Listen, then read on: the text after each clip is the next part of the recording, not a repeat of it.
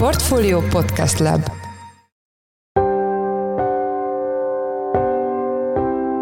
Mindenkit üdvözlünk, sziasztok! Ez a Checklist a Portfolio podcastja november 6-án hétfőn. A műsor első részében arról lesz szó, hogy miért vannak óriási ellentmondások a hazai turisztikai idegenforgalmi statisztikában, és miért érezhetik sokan azt, hogy nem tudnak eligazodni a különböző szakmai nyilatkozatok között. Ami az egésznek még a pikantériáját adja, az az, hogy valójában az ENTAK 2019 óta gyűjt adatot és nem 22-től, hanem 19-től már elég sok, egy 5 éves időszakot tudnánk áttekinteni ezekkel az adatokkal, csak hogy 19 és 21 közötti időszakra nem ad a KSH ilyen adatot, és az ENTAK sem, pontosabban az ENTAK felügyeleti szerve, ugye a Magyar Turisztikai Ügynökség, és ez azt eredményezi, hogy igazából mindig, amikor megjelennek ilyen látványos jelentések azzal kapcsolatban, hogy hogy teljesít a turizmus, akkor mindenki a fejét vakargatja, mert 2019-es ENTAK adatokra hivatkozik például a Magyar Turisztikai Ügynökség, úgyhogy közben semmiféle hivatalos adat nincs, ami ezt visszaigazolná. Vendégünk Madár István, a portfólió vezető makroelemzője. A második részben a Ryanair friss eredményeiről lesz szó. A Diszkont légitársaság annyira jó fél évet zárt, hogy még osztalékot is fizethet a részvényeseknek. A témáról Nagy Viktort, a portfólió vezető részvényelemzőjét kérdezzük. Én Szász Péter vagyok, a Portfólió podcast szerkesztője, ez pedig a checklist november 6-án. Most egy rövid szünet, és jövünk vissza.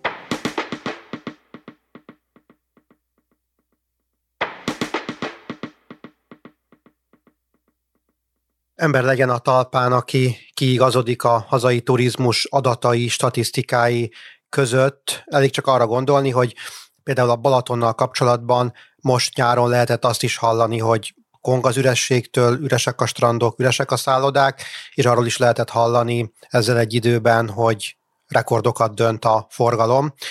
A kérdés, hogy ez hogy lehet, mi áll e mögött, erről kérdezzük lapunk vezető makroelemzőjét, Madár István. Szia István, üdvözöllek a műsorban. Szia, én is üdvözlöm a hallgatókat. A turizmus egy nagyon fontos ágazata Magyarországnak.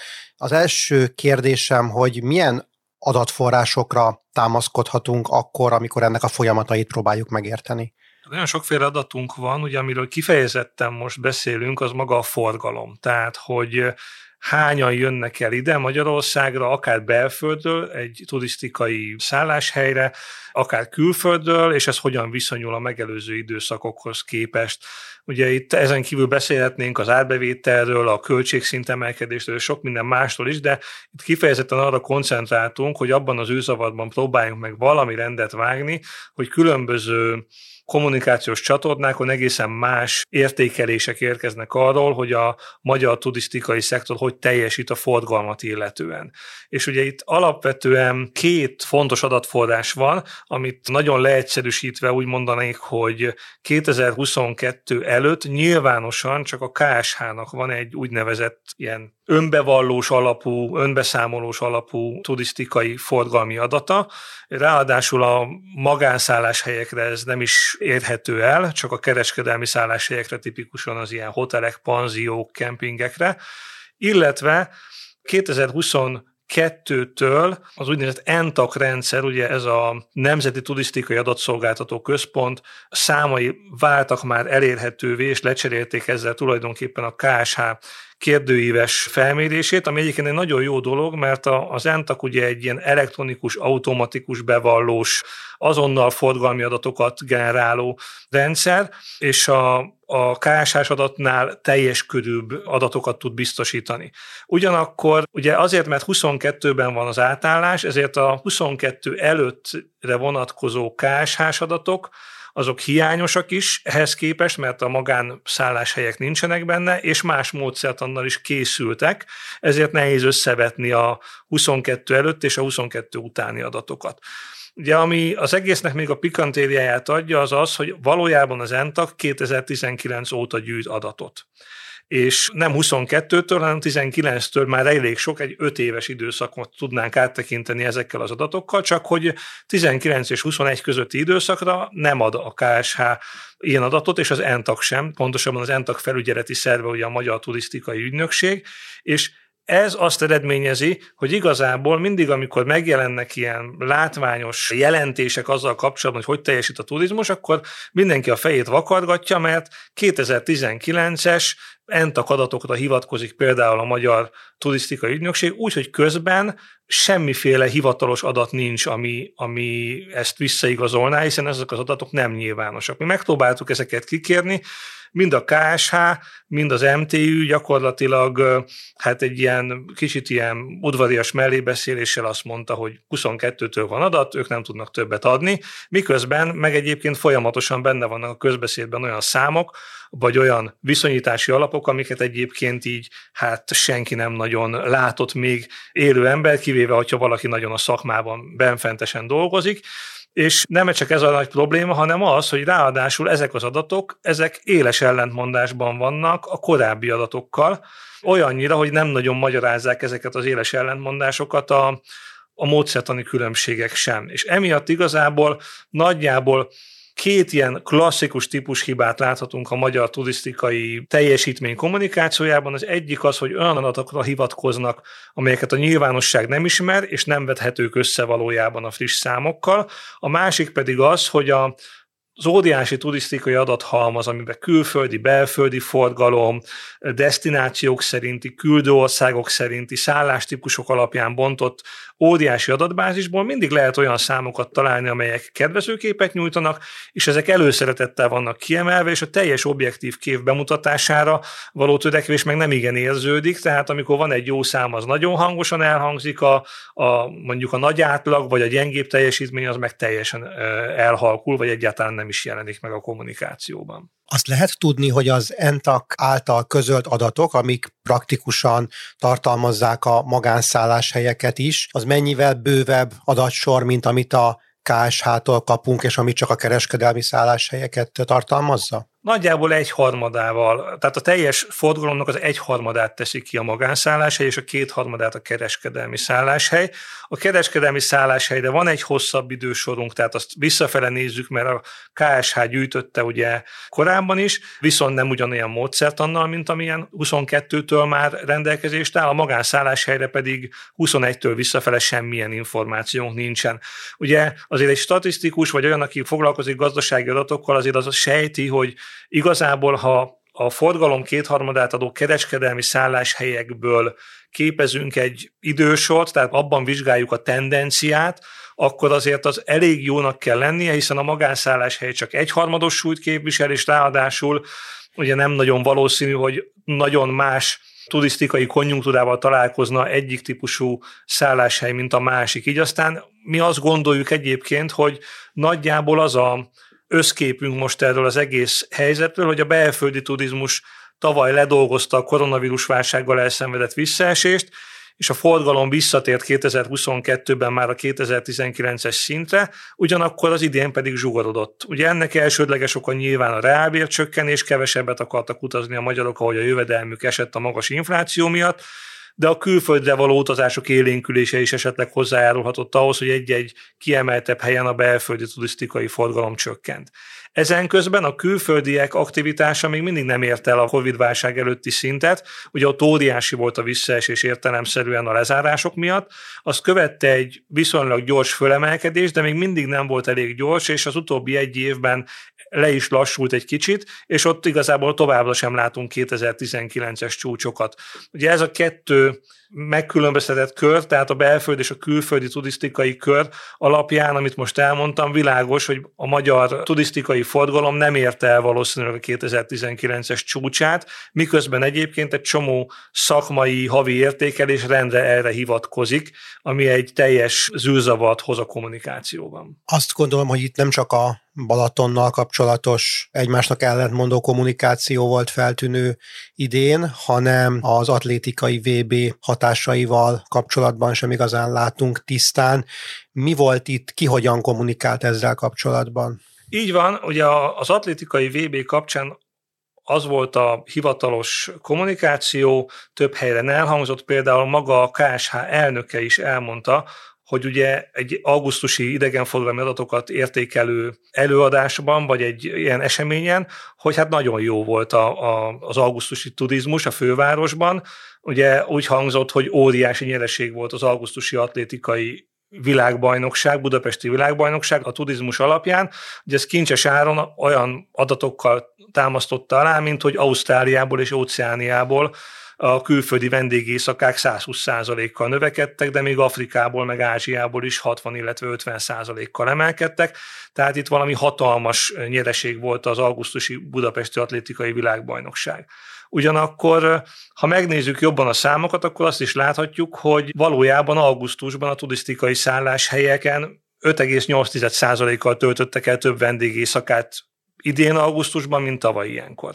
Ugye azért ez nem egy óriási növekedés, bár tegyük hozzá, hogy legalább növekedés, ugyan nem 120 százalékos, de, de mégiscsak növekedés. Csak hogyha megnézzük, hogy júniusban ugyanez az adat 8,4 százalék volt, júliusban pedig 4,6 százalék, akkor mondhatjuk azt, hogy augusztus az atlétikai vévében együtt sem lóg ki a nyári hónapok sorából a turisztikai teljesítményével, a nyár utolsó hónapja pont olyan volt, mint amilyen az előbb elmondtam, hogy az idén a külföldiek többet vendégeskednek, a belföldiek kevesebbet, és mivel a fővárosi idegenforgalom az külföld túlsúlyos, ezért látszik itt a kis növekedés, vidéken meg nem, de ez egyáltalán nem látszik, hogy miért lenne olyan óriási kimagasló, ugye, és az a, az, az extrém példasor, amit a KSH elnök elmondott, azok is a teljesen elrugaszkodott példák közé tartoznak. Hát nyilván nem meglepő, hogy egy atlétikai VB esetében többen jönnek óceániából, ahonnan egyébként szinte nem jön senki, és már egy széles értelemben vett atlétikai különítmény, rokonokkal, versenyzőkkel,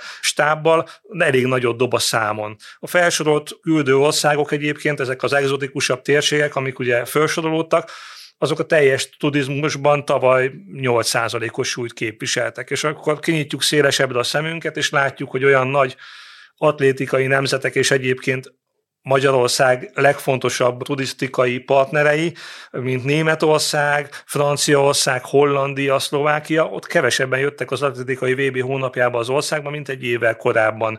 De még Európa egészéből is gyakorlatilag egy 3%-os növekedést érzékelünk csak, meg lehetne nézni még ezt több másféle bontásban is, de az az igazság, hogy az atlétikai VB-nek nem volt akkora hatása a fővárosi idegenforgalomra, hogy az augusztusi összesített fővárosi teljesítményre látványos hatást gyakorolt volna. Akkor ha jól értem, ennek az egész történetnek az az egyik tanulsága, hogy a statisztikákat azokat nagyon-nagyon értő módon kell vizsgálnunk, mert hogy láthatóan mindenki megtalálja benne azokat a számokat, amelyek az ő saját narratíváját erősítik. Így van, és ez addig, amíg ugye ezt mondjuk szakmai szervezetek, olyan intézmények, akik mondjuk szeretnék a saját területüket mondjuk jobb színben föltüntetni, tehát egyfajta reklám, marketing tevékenységet folytatnak, ott ez érthető.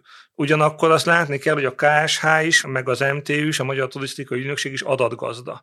Tehát tőlük a szakmai közvélemény azért elvárja azt, hogy a megszólalások azok árnyaltak, kiegyensúlyozottak, és a valóságot pontosan leírók legyenek, hiszen ezt teremti meg azt a hitelességet, hogy van egy közös beszélt alap, egy szakmai alap, amire alapozva el lehet kezdeni beszélgetni, szakmai vitákat, szakmai tárgyalásokat folytatni, és az, hogyha ez a statisztika ilyen módon hiteltelenné válik, hiszen mindenki másra és máshogy hivatkozik, az egy súlyos társadalmi veszteség, mert ez az alapnak az eltűnése, ez súlyosan rontaná az országban zajló folyamatokkal kapcsolatos tisztánlátást, és rossz gazdasági, gazdaságpolitikai döntéshez is vezethet. Tehát az mindenképpen egy figyelmeztető dolog, hogy a statisztikának az első primer közléseit nem árnyalhatja be különböző szakmai kereskedelmi szempont, gazdaságpolitikai szempont, vagy bármi olyan megközelítés, ami nem a, az objektivitásra való törekvést helyezi a középpontba. Úgyhogy ilyen szempontból azt gondolom, hogy a, a turizmus statisztikája az egy nagyon látványos, hát mondjuk így egy szép nagy állatorvosi ló, amelyen nagyon szépen be lehet mutatni azt, hogy hogyan lehet az, hogy egyszerre látjuk azt, hogy mondjuk 2019-hez képest a, a vendégészakák 6%-kal csökkennek, meg 9%-kal nőnek. Ugye ez nyilvánvalóan nem ugyanaz a, a statisztikai kép bennünk, úgyhogy ennek a, az önmérséklet és, és a kiegyensúlyozottságra való törekvés, ezeknek a számoknak a kommunikációjában mindenképpen fontos lenne ahhoz, hogy ne veszítse el a statisztika hitelességét, mert akkor onnantól kezdve már az egyébként hiteles kommunikáció és a, a professzionális kommunikáció is sérülhet, és az ereje sérülhet, hiszen nem bíznak benne annyira az emberek, hogyha azt látják, hogy máshol érzékelhetően túlzásokba tud esni ez a statisztika. Értem, nagyon szépen köszönöm az elmúlt percekben Madár István, a portfólió vezető makroelemzője volt a vendégünk. Köszönjük, hogy a rendelkezésünkre álltál. Én is köszönöm, sziasztok! Mielőtt folytatjuk, Zsoldos Ákos, a portfólió makroelemzője elmondja, hogy milyen fontos, piacbefolyásoló adatok, hírek érkeznek a héten. A héten elsősorban a magyarországi makrogazdasági adatközléseknek kell odafigyelni. Érkeznek kiskereskedelmi és ipari statisztikák is szeptemberből. A hét második felében, csütörtökön és pénteken pedig érkezik az előzetes államháztartási adat októberből, valamint péntek reggel érkezik az októberi magyar infláció. Remek fél évet zárt a Ryanair, nőtt az utasszám, javult a járatok kihasználtsága, ennek megfelelően emelkedett a bevétel és a profit is. A diszkont légitársaság úgy tűnik, hogy 2024-ben sem vár visszaesést. Itt van velünk a telefonban Nagy Viktor, a portfólió vezető pénzügyi elemzője. Szia, üdvözöllek a műsorban. Szia, üdvözlöm a hallgatókat. A Ryanair szeptember végével zárta a pénzügyi évét, most fél évről beszélünk. Mit jelentett, miről jelentett a légitársaság? Igen, a Ryanair egy ilyen furcsa pénzügyi évvel rendelkezik, ugyanis a jelentési időszak az, tehát az egész pénzügyi év az áprilissal kezdődik, és most az április tól szeptemberig tartó időszakról közöltek számokat, és hát ez borzasztóan erősen sikerült. Ugye volt ebben egy nagyon erős húsvét utáni időszak is, tehát a tavaszi szezon is már erős volt, és aztán következett egy brutálisan erős nyár, és hát ebből jöttek ki a, a borzasztóan erős számok. Egyébként soha nem volt még akkor a hálózata a Ryanairnek, mint most.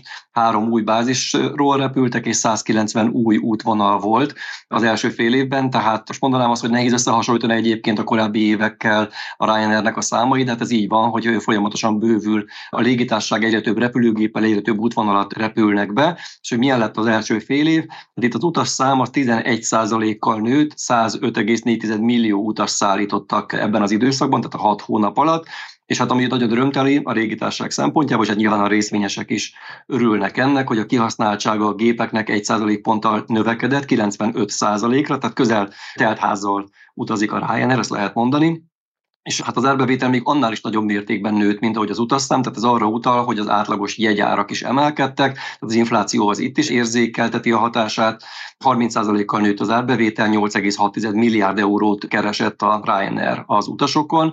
A működési költségek is emelkedtek, viszont összességében a profit az még a bevételnél is nagyobb mértékben 59%-kal 2,2 milliárd euróra ugrott, tehát mind az utasszám szempontjából, mind pedig a pénzügyi eredmény szempontjából egy kifejezetten eredményes időszak piacokon van túl a Ryanair. Úgy tudom, hogy tettek bejelentést az osztalék fizetéssel kapcsolatban is. Ez miért különleges a cégnél?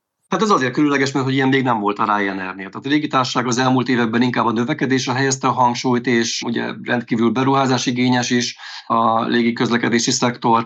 Gépeket vásárolnak, új bázisokat nyitnak, ennek megfelelően költenek sokat különböző beruházásokra, és hát most először nyílt arra lehetőség, tehát olyan brutális mértékű profitot termel a vállalat, hogy már osztalék fizetésre is jut belőle, és bejelentették, hogy 400 millió eurót fizetnek ki a részvényeseknek, ez részvényenként 35 eurócent, és az két részletben fizetik ki az első felét, azt majd jövő év februárjában, a fennmaradó 200 millió eurót, az pedig 2024 szeptemberében fizetik majd ki, és hát ami örömteli, hogy ez nem csak egy egyszeri eseménynek tűnik a Ryanairnél, hanem egy osztalék politikát is meghirdettek, aminek a lényeg az, hogy igyekeznek minden évben az adózott eredménynek közel a negyedét kifizetni osztalékként a részvényeseknek. Ráadásul lehetnek majd olyan évek, amikor kiugróan jó eredményt ér el a vállalat, akkor dönthet a menedzsment úgy, hogy vagy extra osztalékot fizet, vagy pedig részvény visszavásárlásról dönt. Tehát ez mind-mind pozitív hír a részvényesek szempontjából, ennek megfelelően egyébként ugrott ma az árfolyam is. Mielőtt beszélünk az árfolyamról, azt lehet tudni, hogy mit várnak a következő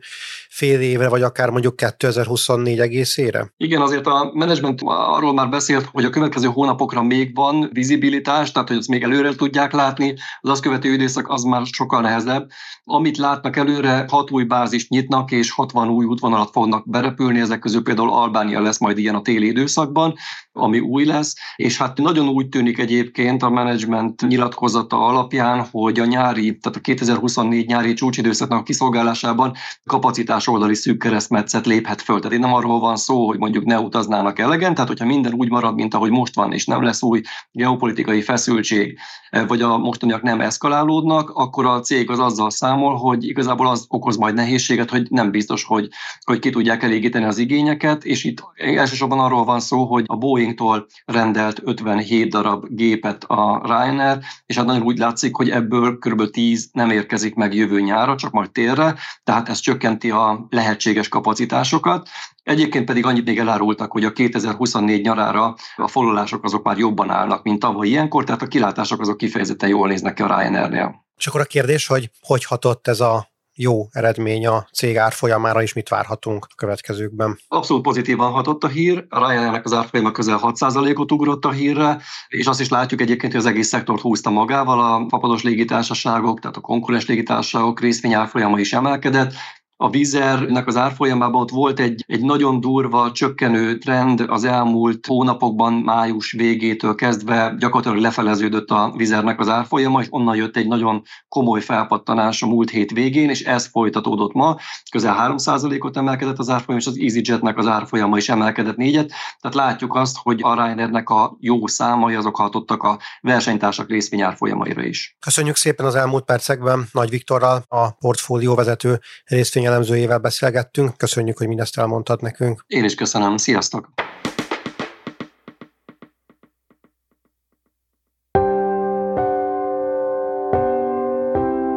Ez volt már a Checklist, a Portfólió munkanapokon megjelenő podcastje. Ha tetszett a műsor, és még nem tetted volna, iratkozz fel a Portfólió Checklist podcast csatornájára, valamelyik nagyobb platformon, ahol jellemzően podcastokat hallgatsz. Ha segítenél nekünk abban, hogy minél több hallgatóhoz eljussunk, akkor értékelj minket azon a platformon, ahol ezt a mai adást is meghallgattad. A műsor elkészítésében részt vett Bánhidi Válint, a szerkesztő pedig én voltam Száz Péter. Új műsorral kedden jelentkezünk, addig is minden jót, sziasztok!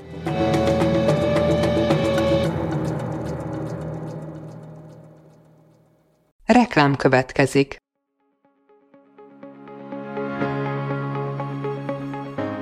Raúl Müller Lajos vagyok, az Agrárszektor főszerkesztője. Májusban két tematikus konferenciát is rendezünk Kecskeméten az agrofood szektor szereplőinek. A május 22-én tartandó Portfolio Agrofood 2024 konferencia az élelmiszeripari vállalkozások, beszállítóik, a szolgáltató cégek és a kereskedők számára nyújt egyedi betekintést az aktuális trendekbe. A május 23-án megrendezendő Agrofuture konferencia pedig egyedülálló módon tematikus formában foglalja össze a hazai agrárgazdaság fenntarthatósági követelményeit és innovációs lehetőségeit. Jöjjön elő is, részletek és jegyek a portfolio.hu per rendezvények oldalon.